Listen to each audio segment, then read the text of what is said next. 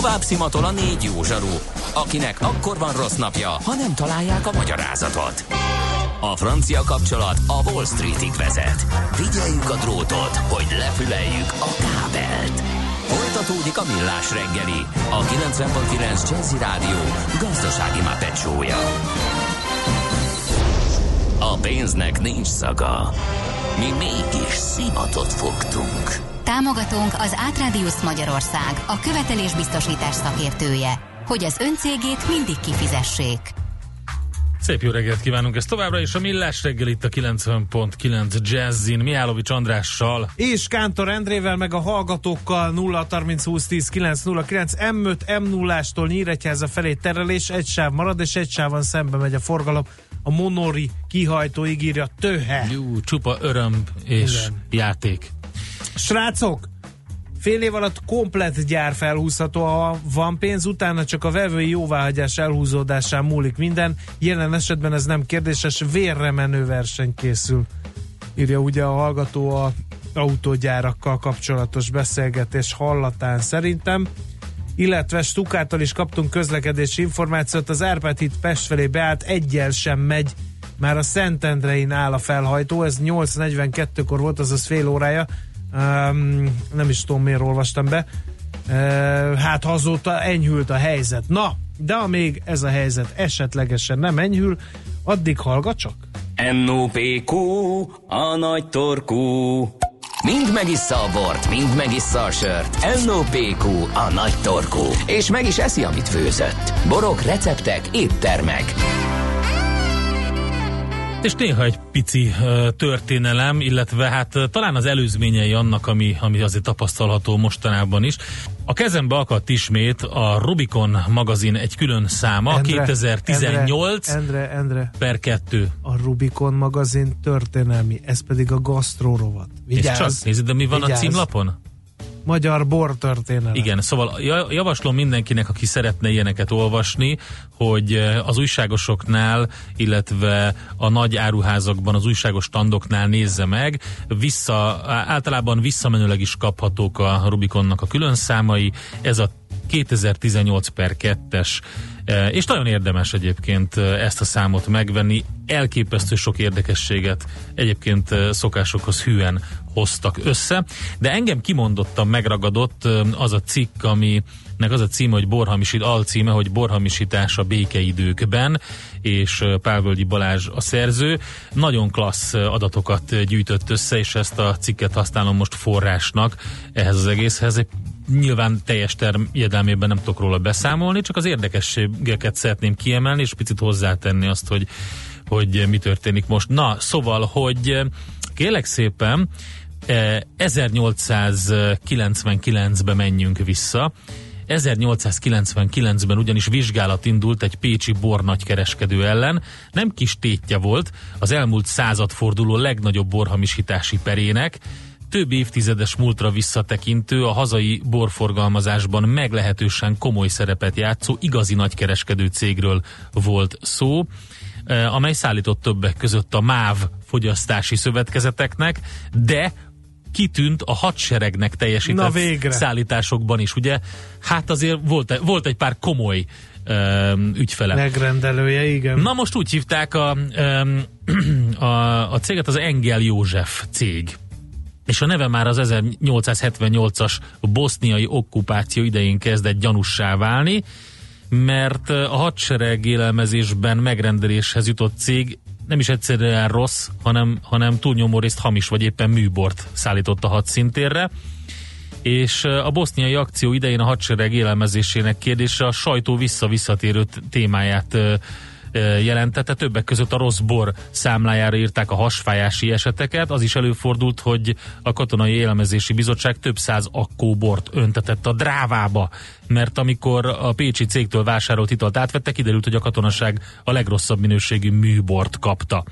Na most innen indul az, hogy, hogy elkezdtek komolyan foglalkozni vele, ezzel az egésszel, és megpróbálták azt is meghatározni természetesen, hogy mi a műbor. Én É- már azon gondolkodtam, hogy már talán a régi görögök is hamisították a bort. Ugye Figyelj. az, hogy vizezzi a bort, az, Nem, az, az, nem azért rég, volt.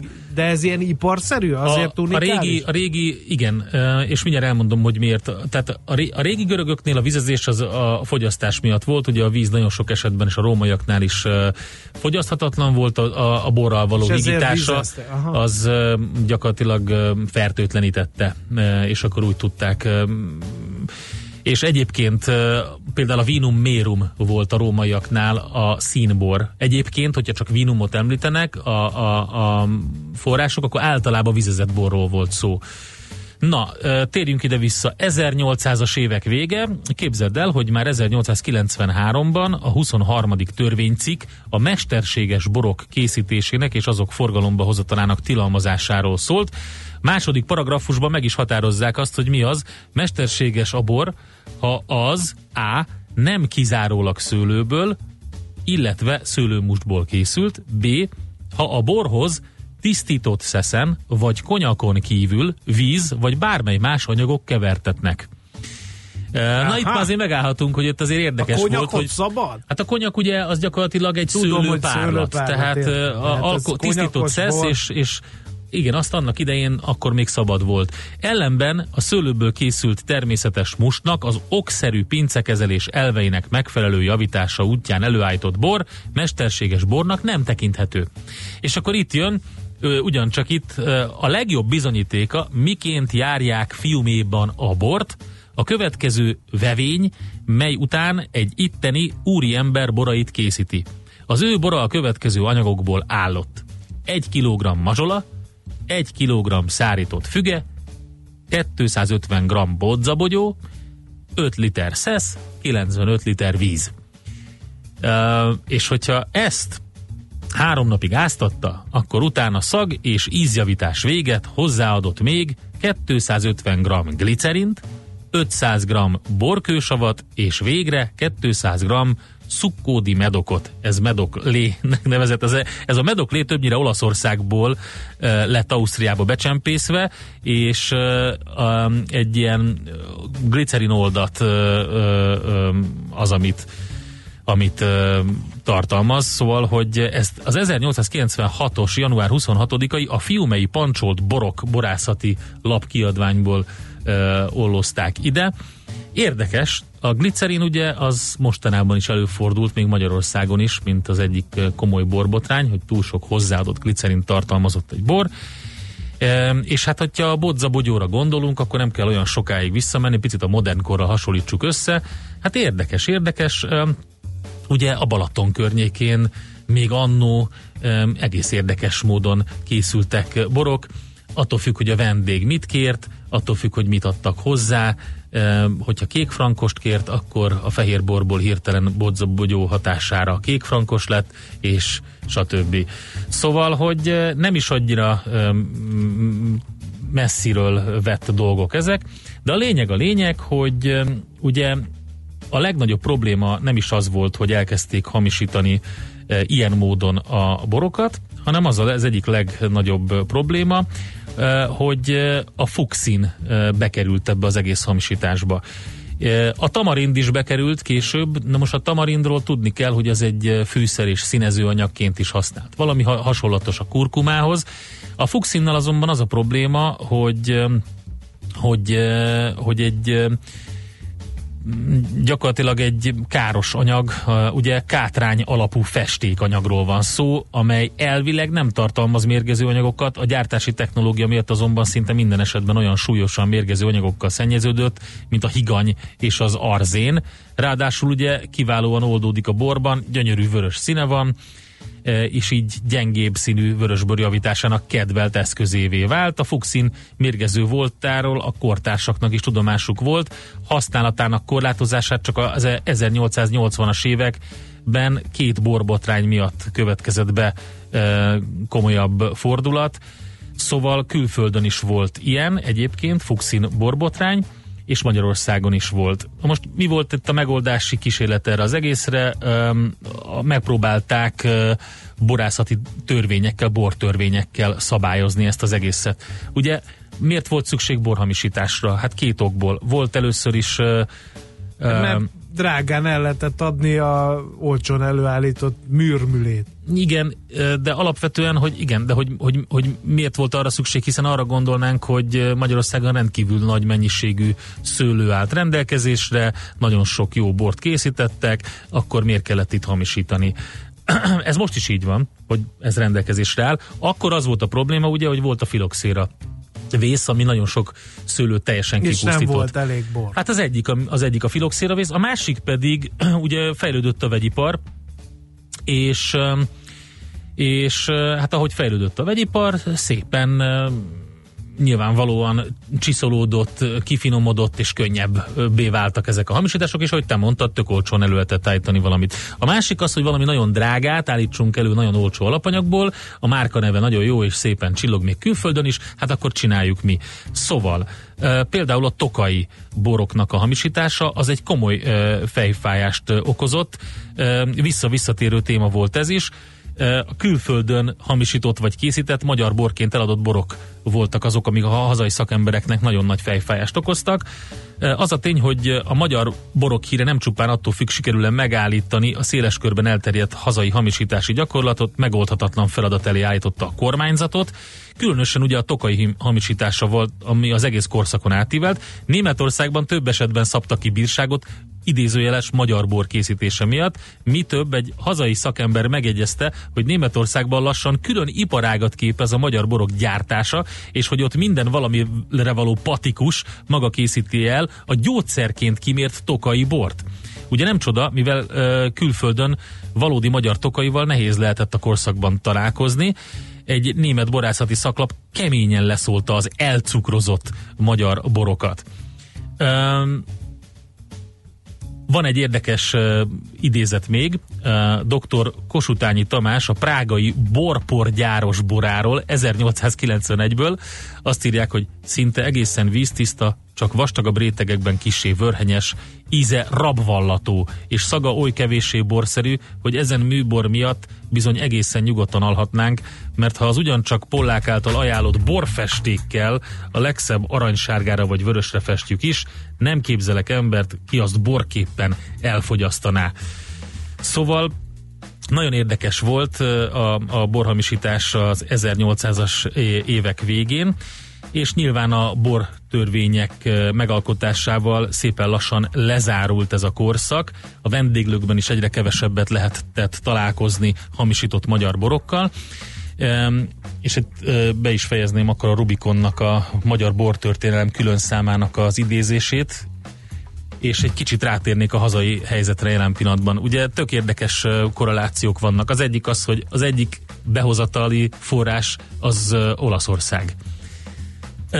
Ugye ma mivel találkozunk, és érdekesen vonogathatja a vállát a, a tanácstalanul a, a hipermarket, szupermarket látogató, amikor azt látja, hogy hát hogy a csodába lehet az, hogy olyan borok vannak a hiperek polcain, az alsó polcokon, palackozva, nagyon szép címkével, ilyen tetszetősek, amelyeknek az ára az, tudom én, nyolcada, hetede a középkategóriás borok árának. Tehát hogy jön ki egy olyan palackozott... Forintban mennyinél ilyen, kell gyanakodni? Ilyen, hát nem gyanakodni, hát én most senkit nem akarok meggyanúsítani, csak ilyen fura, hogy ilyen 350-400 forintos borok vannak lepalackozva a 7 hát kiszerelésbe. Kerül, hát igen, a palack, a kapszula, a dugó. A, a, vagy a dugó, mert ezek általában csavarzáras, ja, tehát csavar, kapszula, de akkor is, tehát ott van a, a kapszula, ugye ott van a címke, ott van minden költség, akkor mennyi az a, az a, az a 7 decis vagy 0,75-ös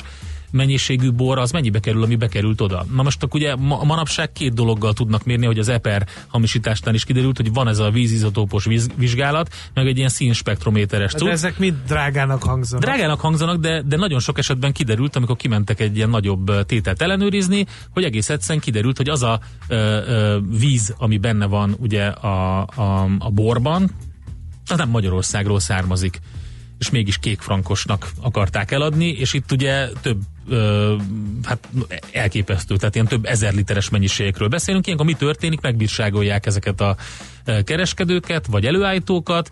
Hát és de akkor, azok mire megbírságolják, már mennyit eladtak De bele. ez egy akár milliárdos tétel is lehet egyébként, de, ja, meg se, de meg se kottyan, úgy tűnik, mert gyakorlatilag azt mondják, hogy akkor sorry, befizetik a, a bírságot, és megy tovább az egész. Az egyik. Az, a másik meg ugye azok a, hát a kvázi áfa ügyek is, tehát áfacsalásnak is minősülhet, amikor olyan kamionok jönnek be, többek között főleg Olaszország irányából, amelyek egy szállítólevéllel többször bejönnek az országba, megállnak ugye akár nagyobb borászatoknál is, és akkor valahogy hirtelen belekerül valamilyen nem Magyarországról származó bor abba a palackozó sorba, amit egyébként utána magyar címkével látnak el.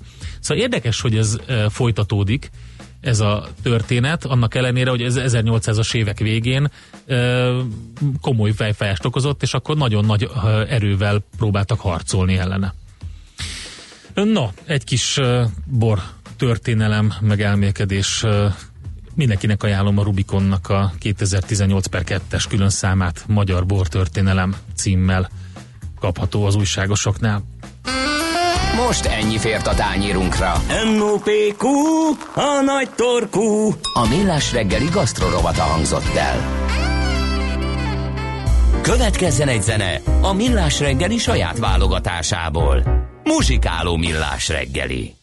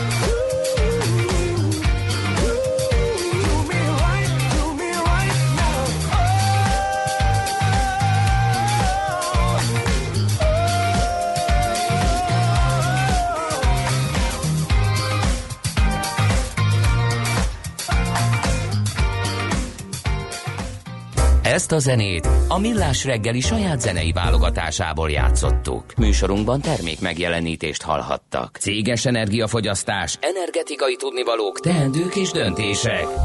Tudni akarod, hogyan lehet hatékonyabb a céged? Fontos lenne, hogy pazarlás helyett a megtakarításon legyen a hangsúly.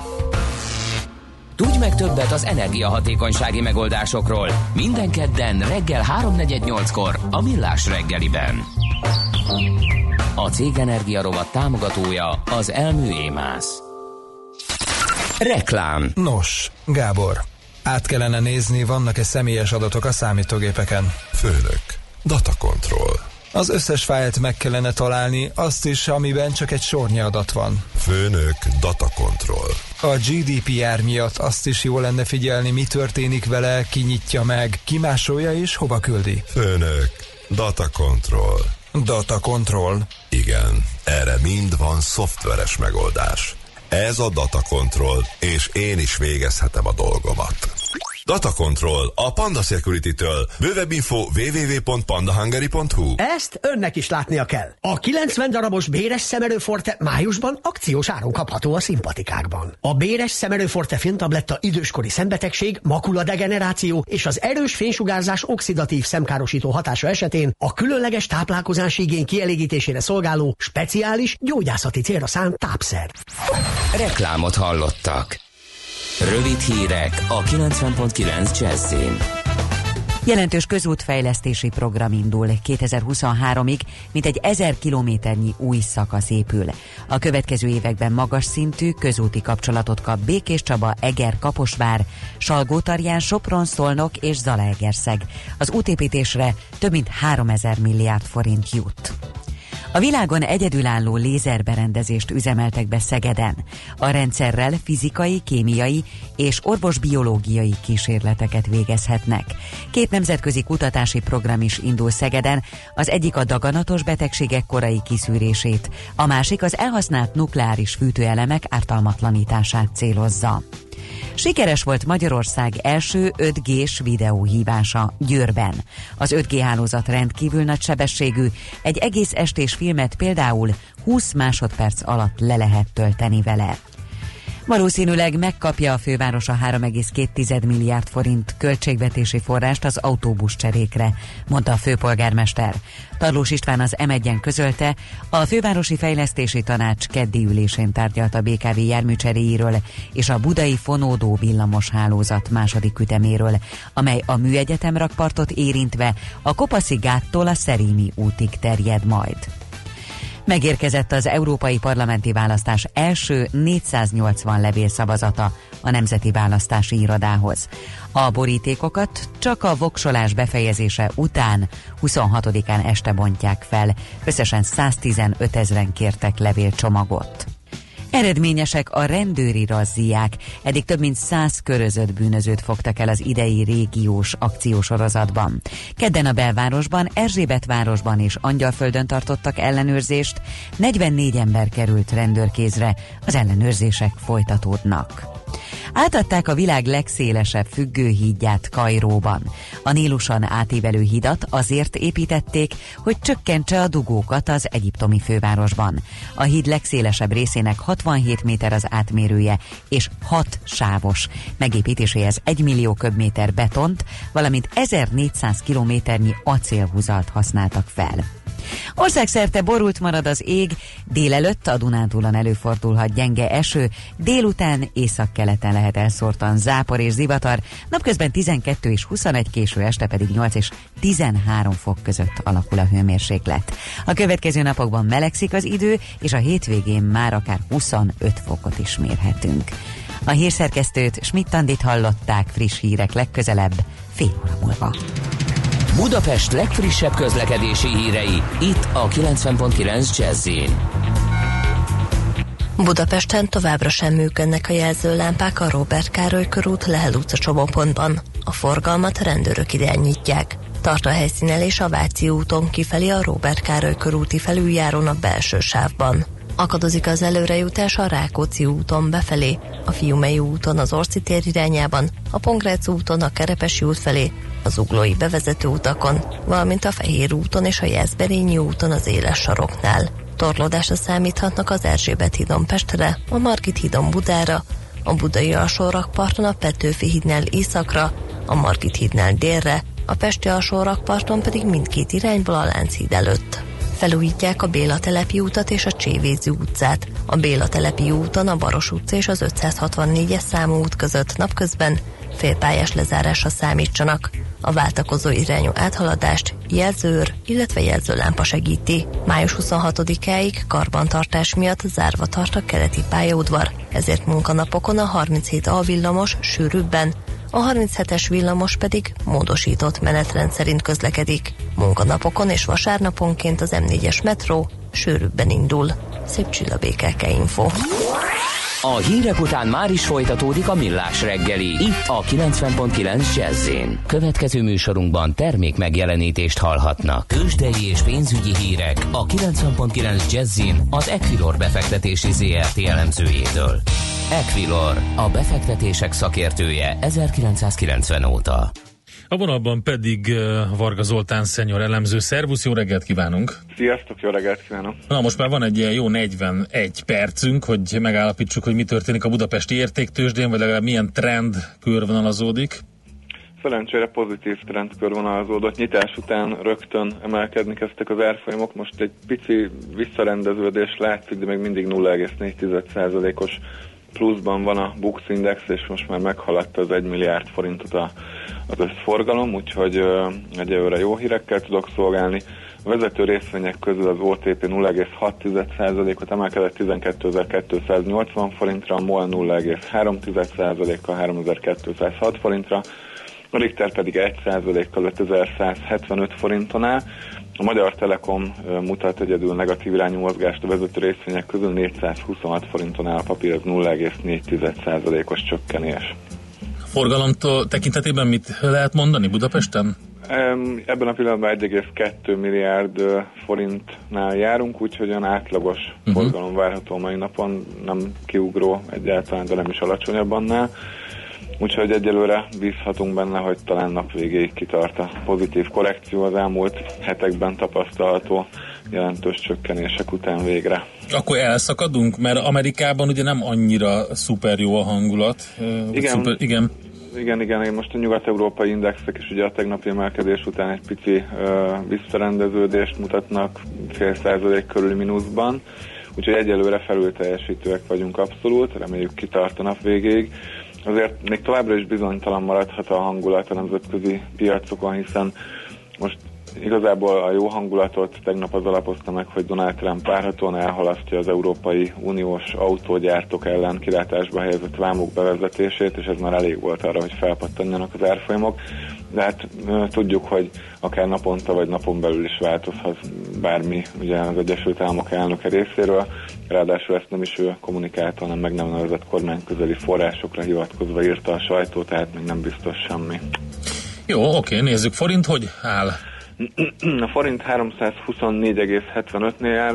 Tegnap ugye átlépte rövid időre az euróforint árfolyama 325-ös szintet, de szerencsére vissza tudott erősödni, úgyhogy továbbra is ez jelenti az elsődleges ellenállást. A dollár pedig 289,67, tehát ott meg a 290-es szint alá sikerült visszajönnünk, úgyhogy egyelőre itt sem látszik nagy mozgás.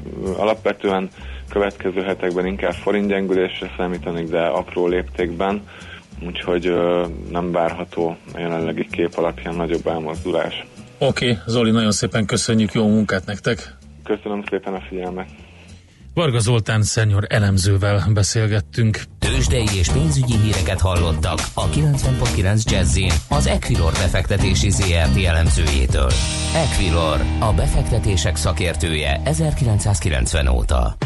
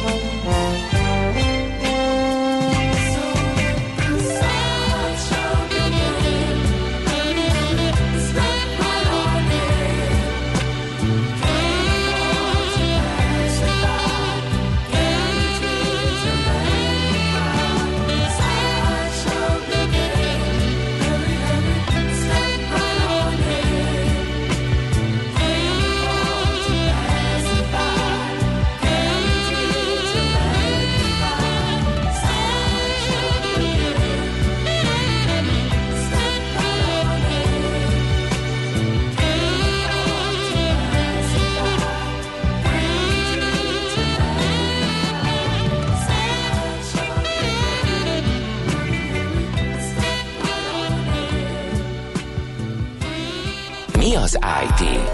Információtechnológia, azaz informatika. Az IT azonban óriási üzlet is, mindennapjainkat befolyásoló globális biznisz. Honnan tudod, hogy a rengeteg információból mi a hasznos? Hallgasd a Millás reggeli IT rovatát, ahol szakértőink segítenek eldönteni, hogy egy S hírforrás valamely P valószínűséggel kibocsátott H hírének az információ tartalma nulla vagy egy. Újabb jókora biztonsági rést fedeztek fel az Intel processzoroknál. Nagyon sok usertől tűnhettek el adatok, ha eltűntek, de lehet, hogy még ezt se tudják biztosan. A kérdés ilyen esetben mindig az, hogy aggódjunk-e, meg hogy egészen pontosan miről volt szó, milyen biztonsági résnél, résről, azt be lehet-e foltozni, hogy lehet az ilyen és ehhez hasonló anomáliákat elkerülni. Mindezeket a kérdéseket feltesszük Frész Ferencnek, a Cyber Services ZRT alapító vezérigazgatójának.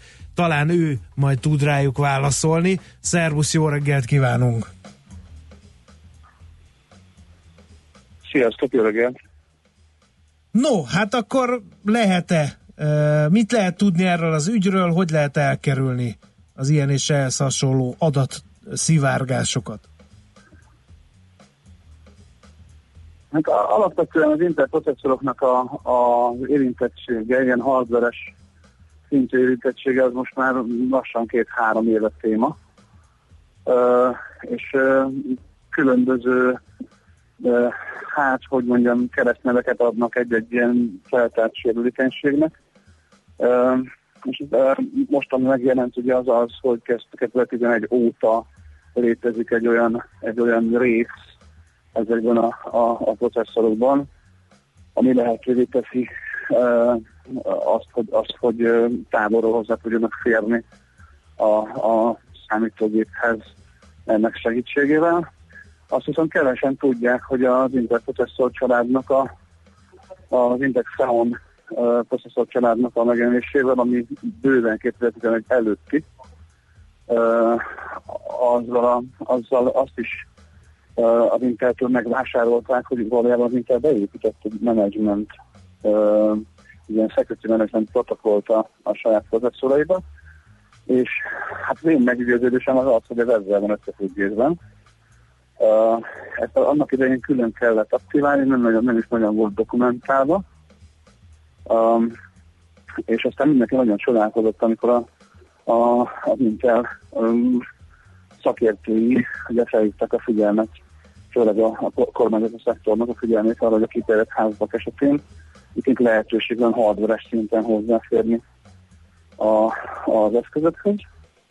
Ugye ez nem egyfajta backdoor, bár azt is, azt is nagyon szeretjük ugye, de a kínai hardware esetén hangoztatni, hogy, hogy backdoorok vannak ugye ezekben a rendszerekben, hanem ez egyfajta olyan tömeges menedzsment elősegítésére szolgáló, hogy mondjam, ilyen, ilyen program rész, ami az operációs rendszer alatt gyakorlatilag képes a hardware vezérelni. Ez viszont azt jelenti, hogy ha, hogyha az operációs rendszer szinten is összeomolnak a rendszerek, akkor is távolról bizonyos eszközökkel, akár távolról bele lehet nyúlni, hozzá lehet férni, és akár újra lehet installálni az eszközöket. Hát ez elég durván hangzik, és főleg az a kérdés, hogy a, az híradásokban az volt, hogy nagyon sok az érintett felhasználó, akinek kiszivároghattak adatai, vagy akiket így megfertőzhettek. Aggódni kell, vagy egyáltalán hogyan tudunk ellenőrizni? Hát figyelj, igaz, igazából az a helyzet, hogy, hogy tekintve, hogy ezekben a processzorokban, a fejlett processzorokban ez egy, hogy mondjam, factory default, csak nincs aktiválva a bizonyos körülmények között ezt aktiválni lehet. Aki ezt ismeri, és aki, aki ezekhez hozzáfér és nyer, az gyakorlatilag bármit meg tud tenni a, a számítógéppel távolról, de hát ehhez ugye a hálózaton keresztül hozzá kell tudnia férni, meg kell tudnia szólítani az eszközt. Úgyhogy nem, nem, nem annyira egyszerű ezt kiaknázni, mint ahogy a híradásokban ez, ez így felöppen. Ugye ami felöppen a híradásokban az az, hogy egy-egy labor talált ugye az Intel lapkáiban, chipsetjében olyan szoftver, nem is szoftver töredékeket, hanem olyan funkciókat, amit nem dokumentáltak. Ez valójában szerintem ennek az egész security management és virtuális gépmanagement megoldásnak, ami mondom beépített, hardware szinten beépített támogatás a 2000-es évek eleje óta az Intel chipsetben, az Intel, Intel lakkákban. Szerintem időről időre sokan ugyanarra jutnak, vagy, vagyis hát ugyanezt a funkciót, vagy ennek, ennek a funkció családnak egyik funkciót fedezik fel. Oké, okay, de mit tudunk tenni? Tehát akkor most egyszerűen azt mondjuk, hogy rendben van, akkor olyasmit, amiben ilyen Intel eszköz van, ad nem vásárolunk? De hát Vagy ez gyakorlatilag... futjuk ezt a kockázatot, és csendben reménykedünk, hogy hát ha valaki hát nem ilyet, tudja nem, megszólítani. Hát ilyet, ilyet nem tudsz. Ezt ilyet nem tudsz tenni, de hogy, de hogy ugye ezt aktiválni kell, ez, ez gyárilag nincsen aktiválva a, a, az eszközökben, illetve a, a processzorokban, ezt aktiválni kell szoftveresen. A Microsoft operációs rendszerben is van egy olyan aktiválható, aktiválható szolgáltatás, ami arról szól, hogy, hogy távsegítséget kérhet távolról, hozzáférhetnek a, a te, te uh, eszközökhöz, és akkor, és akkor az, a te engedélyeddel, de egy távoli adminisztrátor meg tudja szólítani az eszközöket, akár az interneten keresztül is, és akkor bármit kell. Ez gyakorlatilag ugyanaz, ez, ez nagyon hasonló ehhez, azzal a különbséggel, hogy, hogy szoftver-hardware kommunikáció kell hozzá, tehát szoftveresen engedélyezni kell, és onnantól kezdve aktiválódik, aktiválódnak ezek a funkciók.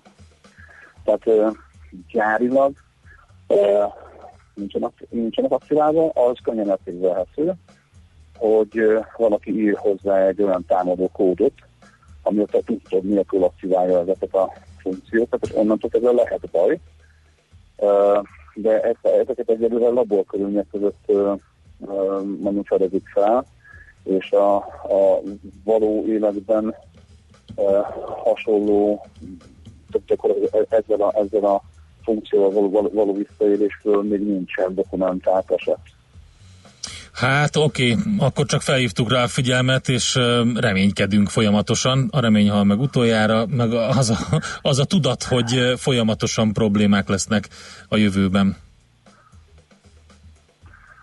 Hát igen, de gondoltok benne, hogy, hogy egyre több eszközünk van, egyre több felhasználónk van, hogy valójában a gyártóknak és az üzemeltetőknek soha nem lesz, hogy mondjam, ne, ne, nem lesz más esélye, mint hogy tömegesen tudjanak hozzáférni ilyen, ilyen uh, alkatrészekhez, ilyen berendezésekhez.